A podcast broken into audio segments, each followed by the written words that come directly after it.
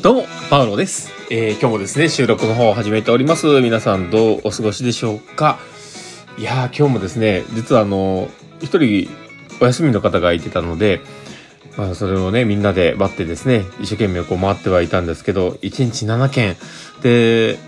こう頑張らっているとですね、もうちょっと疲れがね、やっぱりきますね。で、やっぱこういうね、急にこう変更になると、こうルート自体がですね、やっぱ遠回りをなったりとか、ちょっと一件だけぶっ飛んでいかなあかんなとか、まあそういったことが出てくるとですね、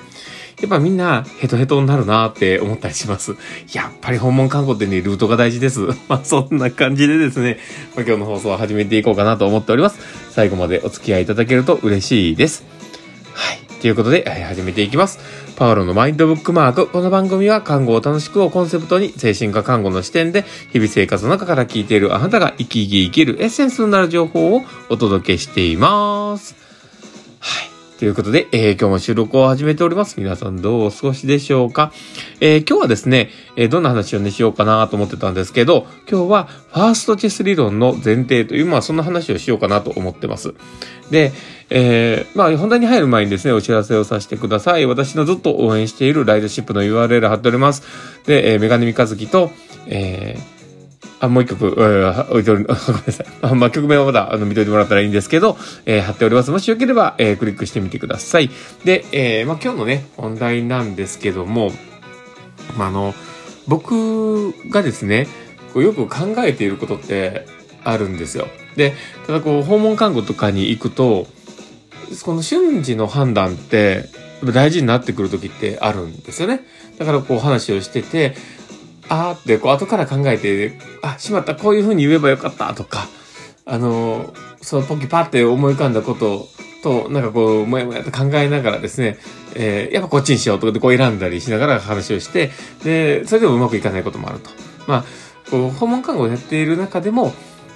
その選択を迫られる場面っていうのはやっぱ多いなと思うんですね。で、僕その時によく考えるのが、このファーストチェス理論っていうものだったりします。で、えファーストチェス理論ってじゃあ何なのかなんですけど、まあ、知ってる人はまあ知ってるかもしれないんですけど、まあ、ファーストチェス理論って、要はこう考えて、いろいろ考えてね、えーまあ、打ち手を考えるんだけども、チェスをするときに、あの、5秒で考えた打ち手と、えー30分考えた打ち手っていうのが、まあ、ほぼ、まあ、90%近く、まあ、86%だったかななんかは同じ打ち手であったっていうことが実証されたというところから来た理論だったと思います。で、その時に、えーまあ、これは通称よく言われるのが、まあ、その早く決断して実行に移すことが、まあ、大事っていうところとつなげてよくね、言われることが多いかなと思います。で、実際でもその、早く考えて打った手と、30分考えて打った手と同じだったんだったら、やっぱり一番最初に考えたものを選ぶっていうのが、まあまあ、正解なんじゃないかなと思ったりするわけですね。忙しい時にね。で、でもその自分たちのそのファーストチス理論を考えた時のこう選択肢ってね、じゃあその土台になってるものってじゃあ何なんだろうってか考えていくんですよ。で、だから例えばね、僕が考えた将棋、例えば将棋で言えば僕が考えた将棋の打ち手と、えーね、藤井聡太、あの、五冠がですね、考えた、こう、5秒考えた打ち手と、じゃあ、どっちも同じかというと、それは僕多分全く違うと思うんですよ。で、じゃあそこに何があるのかというと、そ、それをね、考えていくプロセスと、培ったプロセスと、あとは今までの経験則なわけですよね。だそういうことを考えたときに、じゃあ、そのファーストチェス理論だから、その、パッて思い浮かんだ答えが、何もかもが正解ではないということなんですよね。で、それも、やっぱそれまでの経験とかそういったものによって変わってくるもんだから、今までのこう自分自身のこう経験をどれだけ詰めたかによって、そのクオリティが上がっていくっていうことなわけですよね。うん。だからそれをね、こう考えていくと、ファーストチス理論だからで納得するのもちょっと違うんですよね。だから5秒で考えた打ち手と30秒で考えた打ち手の8割が一緒、9, 9割近くが一緒って思って、えーまあこの、ね、5秒で考えた答えを押そうと言って、えー何もかもそれで選択していくというよりは、経験則があるものは今までの中でね、すごい、あの、達人級にね、経験則があるものに関しては、0.5秒でもね、5秒でもいいので、とりあえず、パッてうまく思い浮かんだものを選べば、それはいいかもしれないんですけど、全くやったことがないものに関して、ファーストセス理論を唱えるっていうのは、ちょっと違うわけですよ。だから、僕の中で、その、今までの訪問看護の場面とか、物のことを考えなきゃいけない場面って時に、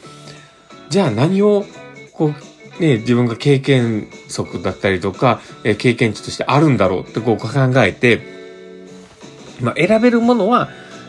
まあ、素早く選ぶ。で、ただその経験則のないもの、今までが無経験のものに関して、ファーストチェス理論のように、えー、まあ、考えるというよりは、それが選べる人に聞くっていう選択が一番ベストなのかなと思ったりします。まあ、それをもう完全にそっちに任しちゃうっていう。うん、で、その訪問看護の場面って、どうしても一人で行くことが多いので、でそういう時にね、選択が迫られる場面があった時に、じゃあどうするか。で、そこは、今までのこう自分が一番、し経験則としてね、多いわけだから、その本人に聞いてみたりとか、えー、それに詳しい人に、えー、まあ、訪問中にね、ちょっと LINE してみたりとか、まあ、いろんな工夫しながら、やり取りしてみて考えてみるだったりとか、いろんな方法があるかなとも思います。ただ、自分自身が、そのファーストチェス理論のように思い立ったものを、経験がないものも、それの短い、時間で決めていくっていうところは、あまりお勧めしないのかなと思ったりします。だから、まあ今までのね、こう経験にあるものは素早く判断して、ないものはゆっくり考えましょう。だこういうふうな、選選択をね、考えることができる技術っていうのもすごい大事なんじゃないかなとも思います。だから、そのファーストチェス理論の前提ってなるものっていうのは、やっぱりその培った経験則っていう、まあそこの、まあ、大きいこう、ね、あの、ちゃんとした知識の泉がね、そこにあるからこそできる見業なんだっていうところを、えー、知っといてもらったらいいんじゃないかなと思います。うん。だから、まあ、看護でもね、活かせることもあると思いますし、えー、今までの経験が生きてくることもあると思います。で、そこをうまくね、活用しながら、みんな、みんな、えー、展開していきましょう。まあ、そんなね、えー、明日の看護が楽しくなるような、ね、そんな、あの、イメージをしながらね、今日も一日終わりましょう。まあ、そんな感じでですね、えー、今日の一日、ね、訪問はね、放送は、訪問ちゃった。放送は終わろうかなと思っております。えー、この放送を聞いて面白かったな、楽しかったな、なるほどなって思う方がいたら、ぜひ、えー、フォローいただけたら嬉しいです。で、あとですね、えー僕の放送がね、面白かったなって方がいたら、ぜひ、えー、リアクションいっぱい残してもらえると嬉しいです。Facebook とかハートマークとかネギとか、いっぱいリアクション残せるようになってると思います。もしよければ、いっぱいいっぱい押してください。はい。ということで、えー、今日の放送はこれで終わろうかなと思っております。この放送を聞いたあなたがですね、明日も素敵な一日になりますようにっていうところで、ではまた